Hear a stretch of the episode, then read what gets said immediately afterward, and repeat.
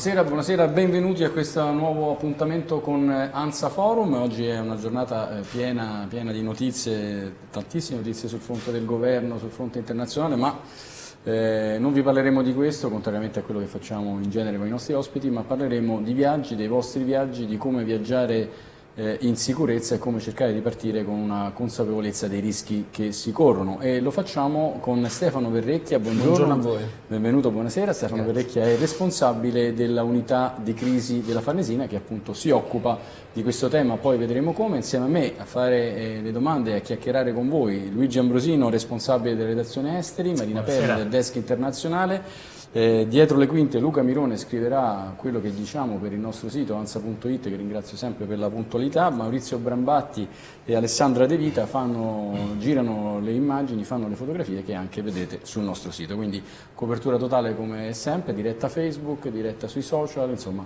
eh, cerchiamo di fare un buon servizio e raccontarvi appunto come si può cercare di eh, partire sicuri. Prima però vediamo un contributo e un video che ci spiega proprio che cos'è e che cosa fa l'unità di crisi della Farnesina.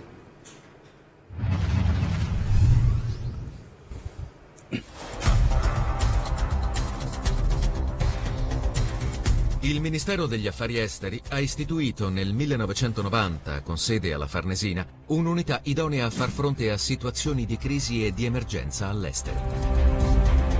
Questa struttura, alle dirette dipendenze del segretario generale e del ministro, è l'unità di crisi. I compiti istituzionali dell'unità di crisi sono l'assistenza ai connazionali e la tutela degli interessi italiani all'estero in caso di situazioni di emergenza. L'unità di crisi è operativa 24 ore su 24 ed è composta da poco meno di 30 persone. L'organizzazione interna dell'ufficio è il riflesso di una delle sue principali caratteristiche, la massima flessibilità. In caso di emergenza, ciò le consente di fornire una risposta immediata alle esigenze dei connazionali all'estero e di fornire soccorso in caso di crisi. L'unità di crisi elabora piani di emergenza per tutti i paesi del mondo perché i potenziali pericoli hanno ormai assunto una dimensione globale. I piani di emergenza sono modulati secondo il livello di rischio e la presenza di connazionali nei vari paesi. In caso di emergenza, l'unità di crisi sottopone all'approvazione del segretario generale e del ministro degli affari esteri gli interventi ritenuti necessari. Fornisce una prima valutazione del rischio in atto sulla base degli elementi di analisi raccolti, dei piani di emergenza e di ogni informazione disponibile. L'unità di crisi agisce, ove possibile, direttamente con i mezzi a sua disposizione, oppure coordina gli interventi effettuati da quelle amministrazioni dotate del know-how necessario per muoversi autonomamente in ambienti difficili. L'unità di crisi si avvale, ad esempio, del concorso delle forze armate in caso di evacuazione, della protezione civile in caso di catastrofi naturali, dei servizi di informazione e sicurezza in caso di sequestri, del Ministero della Salute e dell'Aeronautica Militare per l'assistenza e i rimpatri in Italia di persone in gravi condizioni sanitarie, anche in condizioni di sicurezza e isolamento, del Ministero dell'Interno per l'identificazione delle vittime. Allora, mm, eh, Verrecchia, ehm, oggi presentiamo anche un nuovo servizio, eh, un nuovo servizio che mettete a disposizione degli utenti, dei cittadini, ne parleremo. Io però avevo qualche curiosità prima di cominciare, dopo il filmato che abbiamo visto. Ho avuto occasione di seguire il, il lavoro dell'unità di crisi quando eh, fu rapito il nostro collega Daniele Mastro Giacomo eh, e mm, ho visto una, una grande professionalità, una grande efficienza, una grande abnegazione in quei giorni che furono veramente complicati per chi fa il nostro lavoro e soprattutto per Daniele.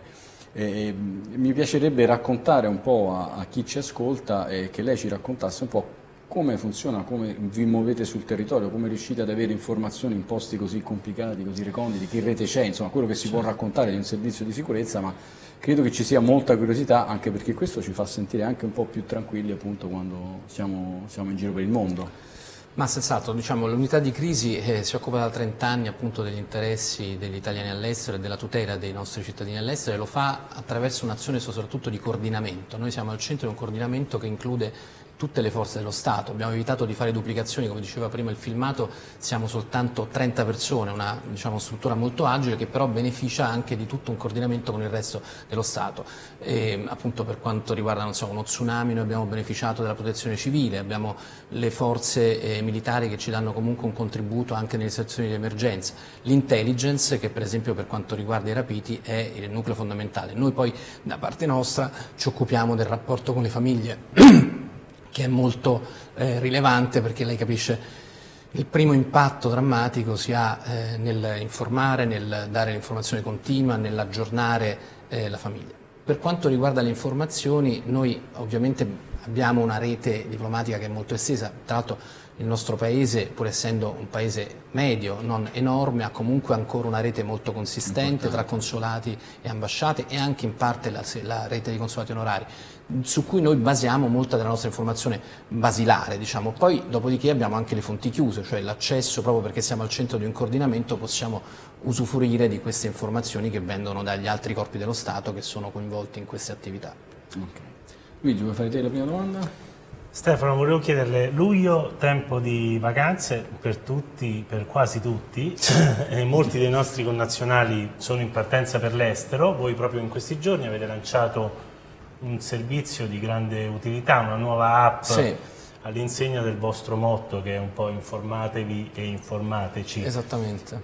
Io sono in partenza per l'Algeria oppure voglio andare in Cappadocia, in Turchia. Che cosa devo fare per andarci in sicurezza? Ecco, è molto semplice. Innanzitutto scaricare la nostra app, che appunto è una nuova app. Esisteva già un'app dell'unità di crisi, ma l'abbiamo cercata di rendere più eh, dinamica. Prima era semplicemente un collegamento ai nostri due siti classici, che sono Viaggiare Sicuri per l'informazione istituzionale sulle, sui posti dove si intende andare in vacanza o per lavoro o per studio e eh, accanto a questo c'è l'altro sito dove siamo nel mondo che è il sito di registrazione. Noi abbiamo fuso in questa app però introducendo degli elementi di grande dinamismo perché appunto possiamo attraverso la geolocalizzazione individuare dove si trovano i nostri connazionali con molta semplicità e far arrivare in tempo reale le informazioni relative alle aree dove si stanno recando perché per esempio uno va in Algeria ma non tutta l'Algeria è eh, diciamo, esente da qualche indicazione eh, e informazione aggiuntiva. Se io mi localizzo in un'area vicina a un'area di attenzione, eccetera, sul nostro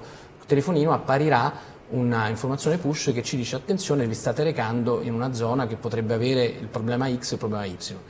Bisogna attivare la geolocalizzazione. Bisogna attivare la geolocalizzazione, bisogna, bisogna scaricare eh, la, la, è la cosa migliore, poi ci si può iscrivere a dove siamo nel mondo o alternativamente almeno geolocalizzarsi in modo che noi sappiamo chi è in zona e quindi possiamo far arrivare queste informazioni, eh, notifiche push.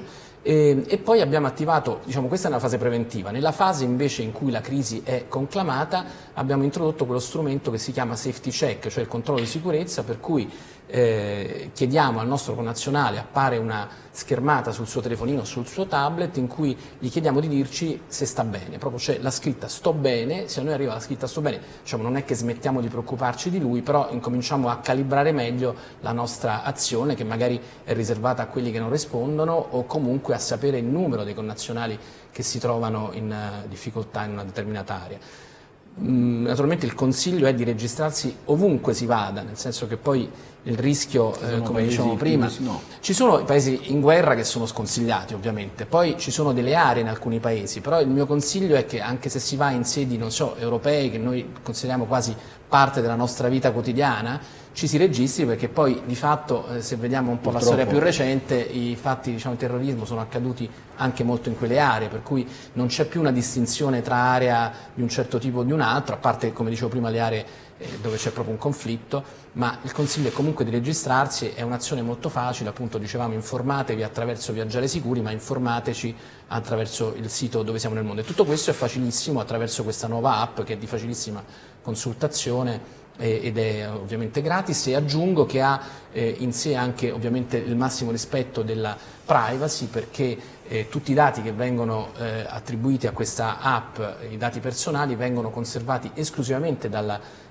unità di crisi e quindi non vengono ovviamente diffusi a nessun altro ente, ma 48 ore dalla fine del, dal termine del viaggio che si è compiuto vengono anche com completamente cancellati, cioè non vengono conservati perché rispettiamo ovviamente tutte le norme della privacy e questo è un po' lo dico anche per incentivare maggiormente le registrazioni perché magari si ha a volte anche una forma di resistenza psicologica all'idea di dare i propri dati, proprie, i propri spostamenti. Ecco, naturalmente questa è, un, è, un, è un'attività che si fa rispetto a un'istituzione che quindi manifesta eh, il massimo interesse al rispetto dei diritti e della privacy di ognuno. Se io non mi sono scaricato la app e non, ho, non mi sono registrato, Naturalmente chi, l'unità se di mi trovo in difficoltà chi posso chiamare? Potete chiamare 24 ore su 24 l'unità di crisi che è appunto una struttura aperta sempre, 7 giorni a settimana, al numero 0636225 troverete sempre qualcuno che risponde e che dà indicazioni anche in tempo reale. L'app diciamo, è, una, è, una, è, un di più che noi offriamo e che naturalmente è un servizio che è molto più semplice nella consultazione e che può prevenire moltissimo, ma poi naturalmente nella fase di crisi o comunque a livello anche informativo la nostra unità di crisi è sempre eh, operativa. Menina. Ecco, nella app cioè, abbiamo visto anche una parte che riguarda anche viaggiare sicuri eh, sì. per, es per, essere gli utenti a consultare cosa succede nel mondo. Sì. Ecco, eh, ci sono delle schede paesi dove vengono descritte le situazioni del paese dove sì. si reca. ogni quanto vengono aggiornate? Cioè... Vengono aggiornate continuamente grazie appunto al tipo di informazione che noi riceviamo da molte eh, realtà diverse diverse e facciamo anche un aggiornamento che noi chiamiamo ultimora, un po' imitando il vostro lavoro, ma eh, naturalmente non vogliamo sostituirci a nessuno, ma dove eh, viene scritto anche se c'è stato un piccolo movimento, una piccola variazione della situazione in un paese, viene immediatamente eh, aggiornato e appunto con l'app è ancora più facile perché abbiamo introdotto delle cartine, delle cartine Google, che però sono poi state strutturate sulla base del nostro lavoro di analisi che è lungo 30 anni, nel senso che è frutto di aggiornamenti continui e che vengono poi inseriti appunto con queste notifiche push, cioè se c'è un'ultimora, un'indicazione, viene subito eh, indicata con una piccola icona che appare sulla cartina del paese che si sta visitando e semplicemente cliccando su quella si ha subito l'informazione. Poi se si vuole avere invece l'informazione completa sul paese si può andare sempre attraverso l'app o comunque anche sul, su un qualsiasi desktop, su un qualsiasi computer e è divisa per aree, eh, documenti che servono per andare in un determinato certo. posto, vaccini, eh, sanità appunto. Quindi prima di partire, prima di partire un'occhiata sarebbe consigliabile, qualsiasi sia il paese perché è veramente molto completa. Eh. È molto completa poi magari quando si è in viaggio quando si è in viaggio c'è l'app o comunque se uno si fosse dimenticato di controllare anche in aeroporto dal telefonino è facile farlo oppure se si sta già nel paese attraverso un wifi e quindi non costa nemmeno niente si scarica e si vede tutto in veramente in pochi secondi perché noi abbiamo un po' ribaltato il paradigma, cioè i nostri siti che sono storici ormai si erano fondati sull'idea che uno li consultasse dal computer. Abbiamo un po' ribaltato il paradigma, abbiamo pensato che ormai si consulta molto di più un telefonino, siamo abituati a fare i bonifici bancari col telefonino, eh, le prenotazioni col telefonino, abbiamo pensato che anche noi ci dovessimo avvicinare, leggere notizie, siamo qui a casa vostra, figuriamoci, il sito ANSA è sempre sul mio telefonino, eh, però fare questo eh, attraverso un telefonino forse viene più naturale che andare a vedere il computer e si può fare anche all'ultimo momento soprattutto. Senta Stefano, il video era abbastanza didascalico, sì. ma quando è che si può chiamare l'unità di crisi? Perché io so anche che voi ricevete telefonate del tipo mi hanno cancellato la camera, ho perso il cane. No, quello naturalmente noi diciamo, eh, siamo sempre disponibili a dare un consiglio, però chiaramente l'attività di cui si occupa l'unità di crisi sono appunto situazioni di rischio eh, terrorismo, di rischio sanitario, eh, di rapimenti, di situazioni un po' estreme. Per quanto riguarda invece se uno ha perso un passaporto possiamo comunque fare da ponte noi che appunto siamo sempre aperti anche con l'ambasciata e con il consolato, però la nostra rete devo dire risponde in maniera abbastanza dinamica e, e, immediata anche alle, alle, sollecitazioni dei nostri connazionali. Credo che forse per un connazionale è più facile trovare il numero di unità di crisi che quello dell'ambasciata, quindi considerateci comunque a disposizione, però diciamo, noi in quel momento poi rimanderemo alla struttura che se ne occupa direttamente perché l'unità di crisi è stata strutturata proprio per occuparsi di casi diciamo, un po' più complessi. Forse Marina voleva fare un approfondimento sulla privacy perché magari... No, però vedo anche eh, dal nostro social, dagli utenti che ci stanno seguendo in questa diretta che sono molti e salutano e ringraziano Qualcuno ringrazia anche molto la Farnesina per il lavoro che fa. Molto Vol piacere questo. Eh sì, ecco. Volevo appunto capire questo. Sì, la privacy ce l'ha spiegata molto bene che ci sono, eh, però volevo capire un'altra cosa. Quanti sono oh, mediamente per avere un po' di informazioni anche per capire sì. eh, gli italiani che si spostano, che si iscrivono? Cui voi allora, ogni noi, anno date assistenza, al di là delle emergenze, quelle... Eh... Diciamo, quelli che noi abbiamo visto, le, eh, le, le, consultazioni sul sito Viaggiare Sicuri sono state nel corso, abbiamo diciamo, sull'anno 2018, perché sul 2019 ancora non abbiamo fatto una statistica completa, aspettiamo la fine dell'anno, ma hanno consultato le pagine di Viaggiare Sicuri circa 14 milioni di italiani se ne spostano molti di più naturalmente, però il fatto che consultino un sito istituzionale mi sembra anche un ottimo risultato. Sui dati su dove siamo nel mondo è molto più basso, mm, siamo mm, molto mm, sotto la metà di questo numero che ho dato, e, come dicevo prima probabilmente c'è un po' di resistenza, è molto più facile consultare un sito che poi dover fare invece la parte attiva, cioè dare i propri dati, scrivere eccetera, che comunque ormai è reso veramente semplicissimo, quindi ribadisco l'idea che ci ecco. vuole poco. Però naturalmente ci sono numeri diversi, noi auspichiamo naturalmente con questi strumenti digitali nuovi di più facile consultazione di aumentare il livello delle registrazioni che, che possiamo ricevere. Ecco. Ehm, per usare l'app appunto dove siamo nel mondo, che tipo di dati bisogna lasciare semplicemente... e soprattutto ci sono anche dei recapiti familiari eh, nel caso a cui ci si può rivolgere o voi vi potete rivolgere nel, sì. caso il connazionale sia in Noi diciamo lasciamo libero, i dati sono proprio quelli minimi anagrafici, nome e cognome ah, okay. e un numero di cellulare e naturalmente il posto dove si reca e la durata del viaggio e poi loro possono agevolmente aggiungere un numero di riferimento che può essere il loro o quello di un familiare e quando sono in gruppi chiediamo di mettere anche i nomi degli altri, magari può anche fare soltanto un componente però mettendo in evidenza che ci sono quattro familiari per esempio, insomma, Quindi... per alleggerire diciamo, la, la, il compito della registrazione. E poi aggiungo che noi abbiamo fatto, ecco, questo per quanto riguarda i connazionali che viaggiano per turismo semplicemente, ma abbiamo fatto anche numerosi accordi con, eh, in, con aziende multinazionali, con eh, università, cioè con quelle strutture che sperimentano più di tutti la mobilità internazionale e abbiamo cercato di rendere più facile questo compito della registrazione attraverso degli accordi diretti con il mondo della sicurezza delle multinazionali, per esempio delle aziende medie, piccole, abbiamo fatto un accordo con Asso Lombarda, con altre strutture, così come con università eh, dalla Bocconi alla Luis, a Bologna, stiamo allargando più possibile, vorremmo farlo anche attraverso il Ministero dell'Università e della Ricerca per arrivare ancora più diffusamente, proprio con quelle università che mandano più in giro studenti e che magari i ragazzi hanno maggiore diciamo così, eh, resistenza se non pigrizia a registrarsi, lo facciamo direttamente alla fonte con un sistema appunto di, che noi chiamiamo in gergo bocchettone persone che manda tutti i dati direttamente alla nostra centrale in modo che non ci debba nemmeno essere il compito di registrarsi. Però per il singolo turista eh, noi appunto ribadiamo che è molto semplice, può dare i suoi dati che sono veramente tre o quattro clic e noi abbiamo semplicemente l'idea di chi c'è o chi non c'è e possiamo poi modulare meglio la nostra attività di assistenza. Quindi consigliamo anche nel caso si utilizza l'app di oltre a mettere il paese di dove ci si reca anche l'itinerario con presumibilmente ecco, i giorni. Esatto, e poi se fanno la geolocalizzazione noi a quel ecco. punto l'itinerario lo costruiamo semplicemente seguendoli, per cui non per spiarli ma per sapere dove si trovano e consigliarli al meglio ovviamente. Eh, un aggiornamento dalla, dalla, nostra rete, dal nostro corrispondente in Israele, visto che parliamo di aree di crisi e di aree difficili, certamente se si va in Medio Oriente e si va in Israele credo che sia molto utile eh, iscriversi, vi do, vi do, questa notizia di oggi, Netanyahu eh, ha annunciato che sarà possibile un'azione estesa e anche a sorpresa nella striscia di Gaza. Sebbene Israele preferisca che continui la calma al confine con Gaza, tuttavia si sta preparando per una possibile offensiva militare estesa che potrebbe essere a sorpresa. Lo ha detto il Premier Benjamin Netanyahu parlando questa mattina ad Askelon, a breve distanza dalla striscia e spesso obiettivo dei razzi palestinesi. Aggiornamento da Medio Oriente.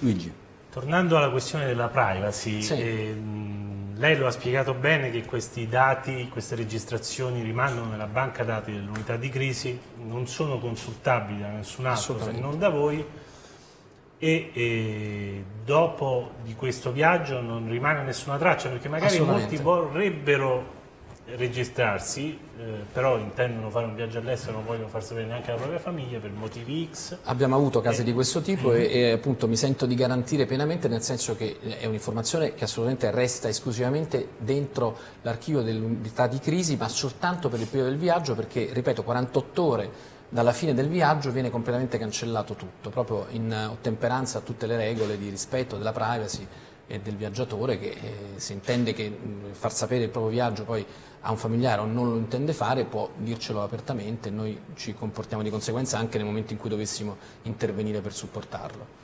Nel malaugurato caso un, che non auguriamo a nessuno ovviamente di un rapimento eh, all'estero in paesi dove purtroppo queste cose capitano Uh, quali sono le procedure che si attivano all'unità di crisi al momento della segnalazione? Ma, eh, la segnalazione può arrivare da un familiare che non trova più il, proprio, il contatto col proprio, col proprio eh, parente, eh, può arrivare dalla nostra ambasciata, può arrivare dai servizi di intelligence. Noi diciamo, la prima cosa che facciamo ci occupiamo di essere in contatto con la famiglia.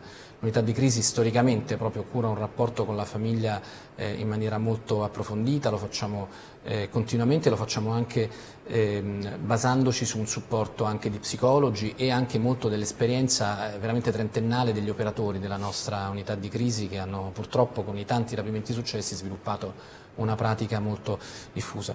E dopodiché appunto, come dicevo prima, l'unità di crisi è, un punto di raccordo di eh, vari organi dello Stato che seguono queste vicende, che le seguono per portarle ovviamente al termine, eh, storicamente ci sono riusciti eh, nella maggior parte dei casi ed è un'azione veramente molto delicata che può avere una durata anche lunga e che appunto vedono l'unità di crisi al centro di un coordinamento insieme ad altri organi dello Stato, non siamo i soli ovviamente a lavorare Quindi su c'è una funzione di coordinamento sì. ma anche di decisione, poi no, no a quel punto sono... Beh, eh... di, diciamo di codecisione, ma mm. comunque insomma è, è, lo Stato che in qualche modo vuole riportare a Quindi, casa i connazionali. A vari livelli con tutte le strutture sì. che si consultano e prendono... Assolutamente, e, e, e soprattutto l'impianto informativo che viene condiviso, certo. Marina?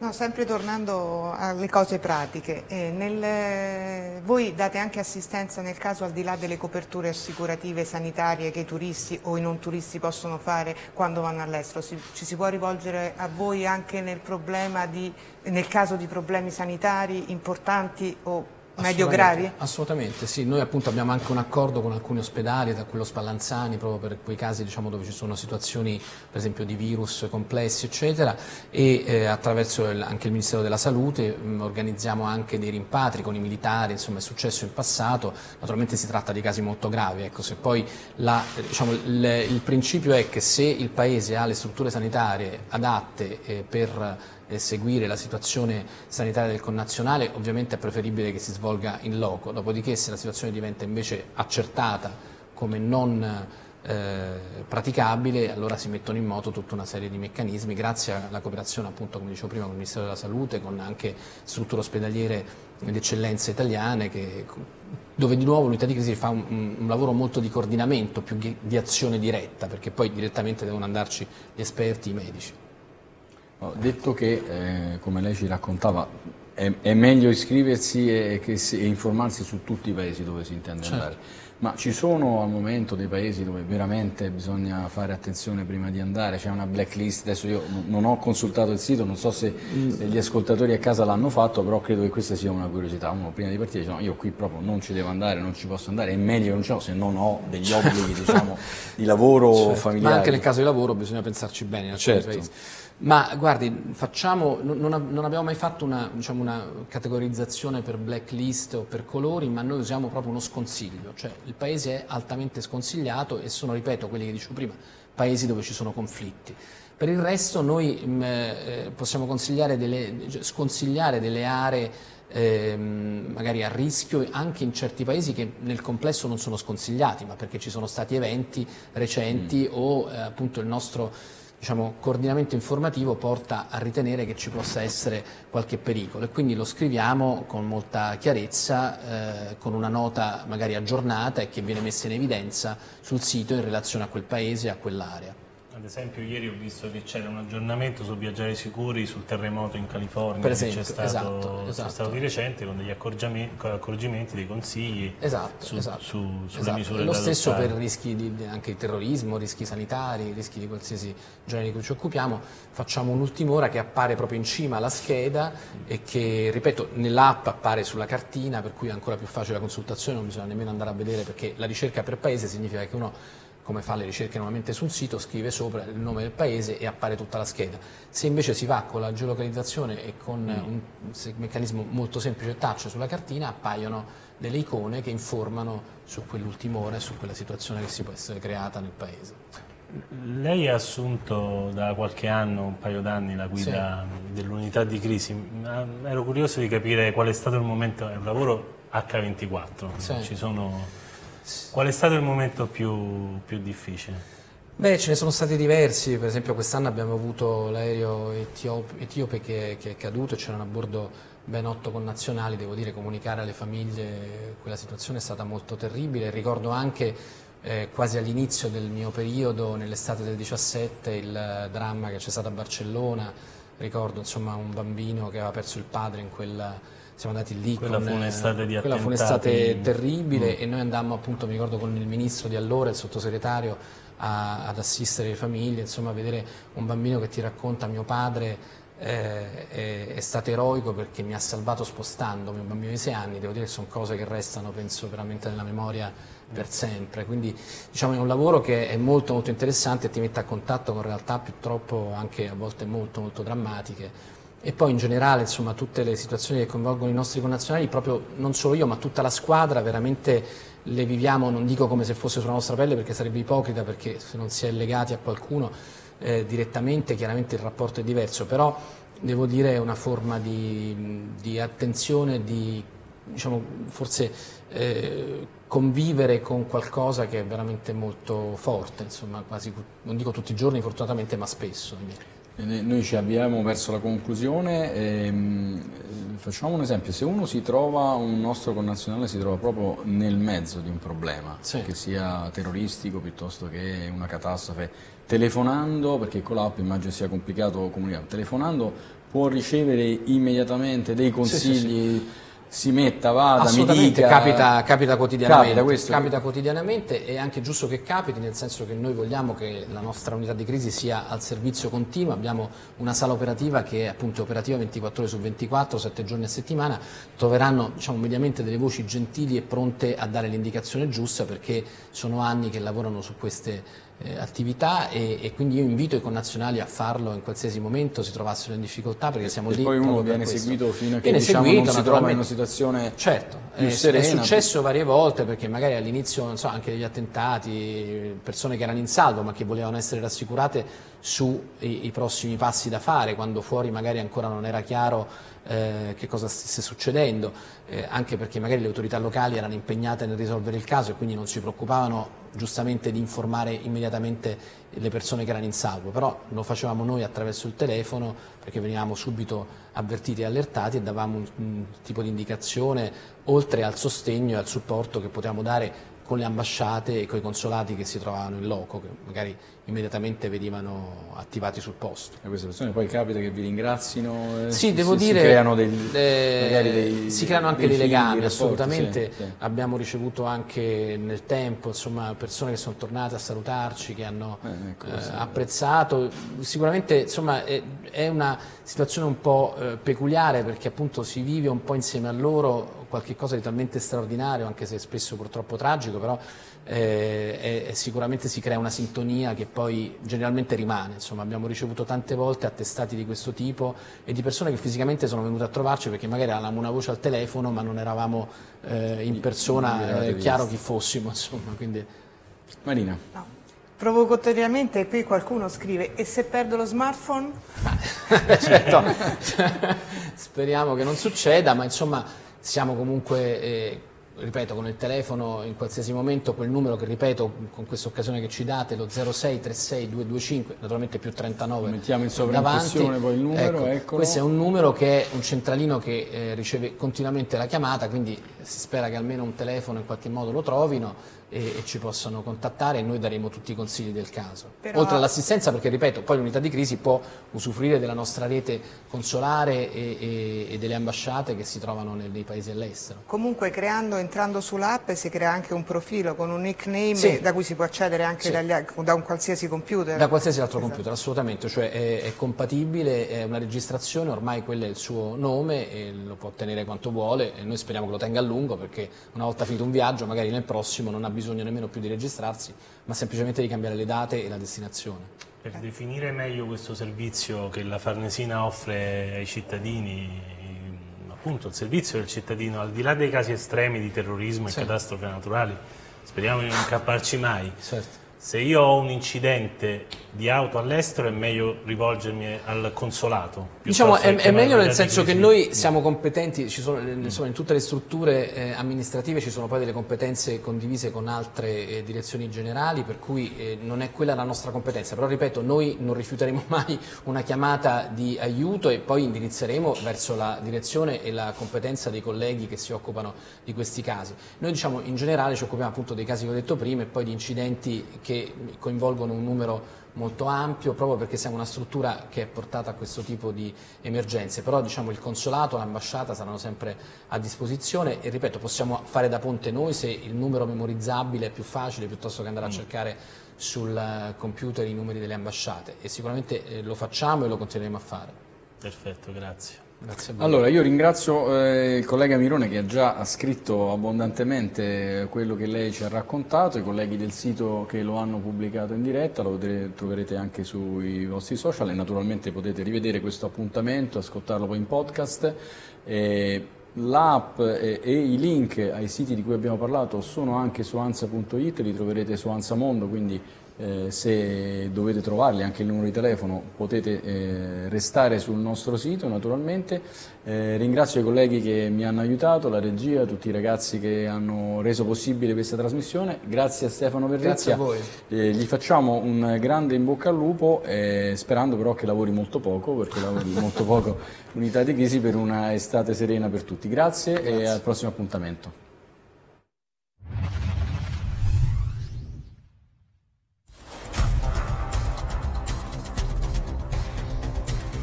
Il Ministero degli Affari Esteri ha istituito nel 1990, con sede alla Farnesina, un'unità idonea a far fronte a situazioni di crisi e di emergenza all'estero. Questa struttura, alle dirette dipendenze del segretario generale e del ministro, è l'unità di crisi.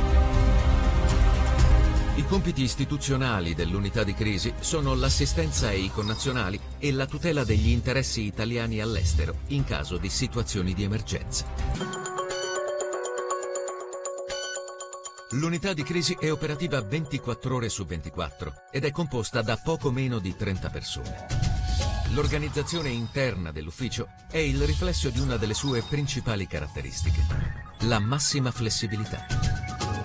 In caso di emergenza, ciò le consente di fornire una risposta immediata alle esigenze dei connazionali all'estero e di fornire soccorso in caso di crisi. L'attività dell'unità di crisi si articola in cinque settori.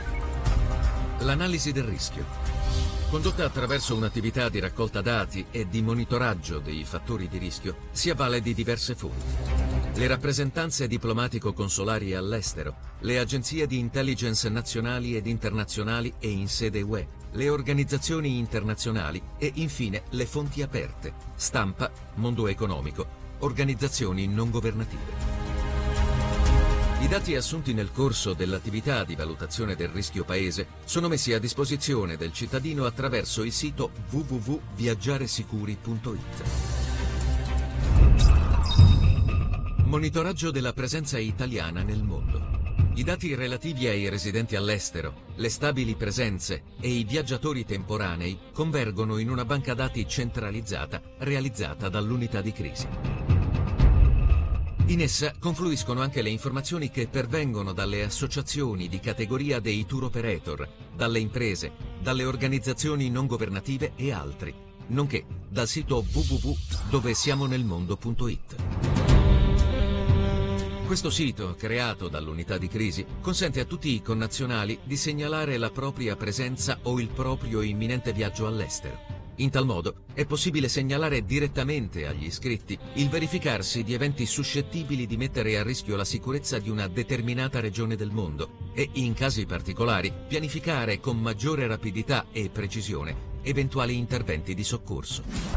Predisposizione ed elaborazione dei piani di emergenza. L'unità di crisi elabora piani di emergenza per tutti i paesi del mondo perché i potenziali pericoli hanno ormai assunto una dimensione globale. I piani di emergenza sono modulati secondo il livello di rischio e la presenza di connazionali nei vari paesi. La gestione delle crisi e gli interventi operativi. In caso di emergenza, l'unità di crisi sottopone all'approvazione del segretario generale e del ministro degli affari esteri gli interventi ritenuti necessari. Fornisce una prima valutazione del rischio in atto sulla base degli elementi di analisi raccolti, dei piani di emergenza e di ogni informazione disponibile.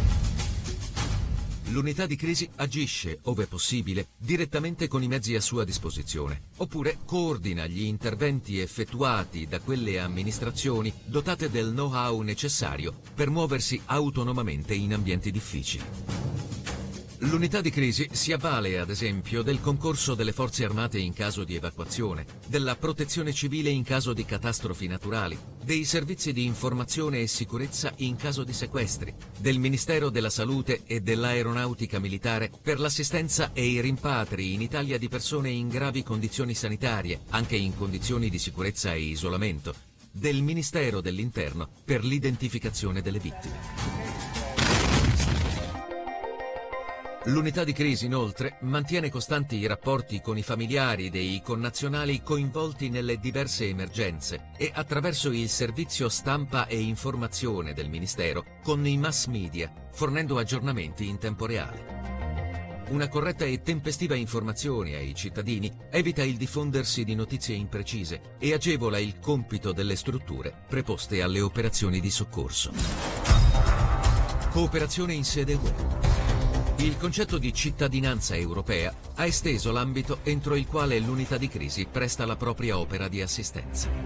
Ogni cittadino europeo, nel caso in cui si trovi in difficoltà all'estero, in uno Stato in cui il suo paese di provenienza non è rappresentato, gode della tutela da parte delle autorità diplomatiche e consolari di qualsiasi altro Stato membro dell'Unione Europea. L'Italia si è fatta portavoce di un sempre più stretto coordinamento tra le omologhe strutture europee incaricate dell'assistenza ai connazionali all'estero.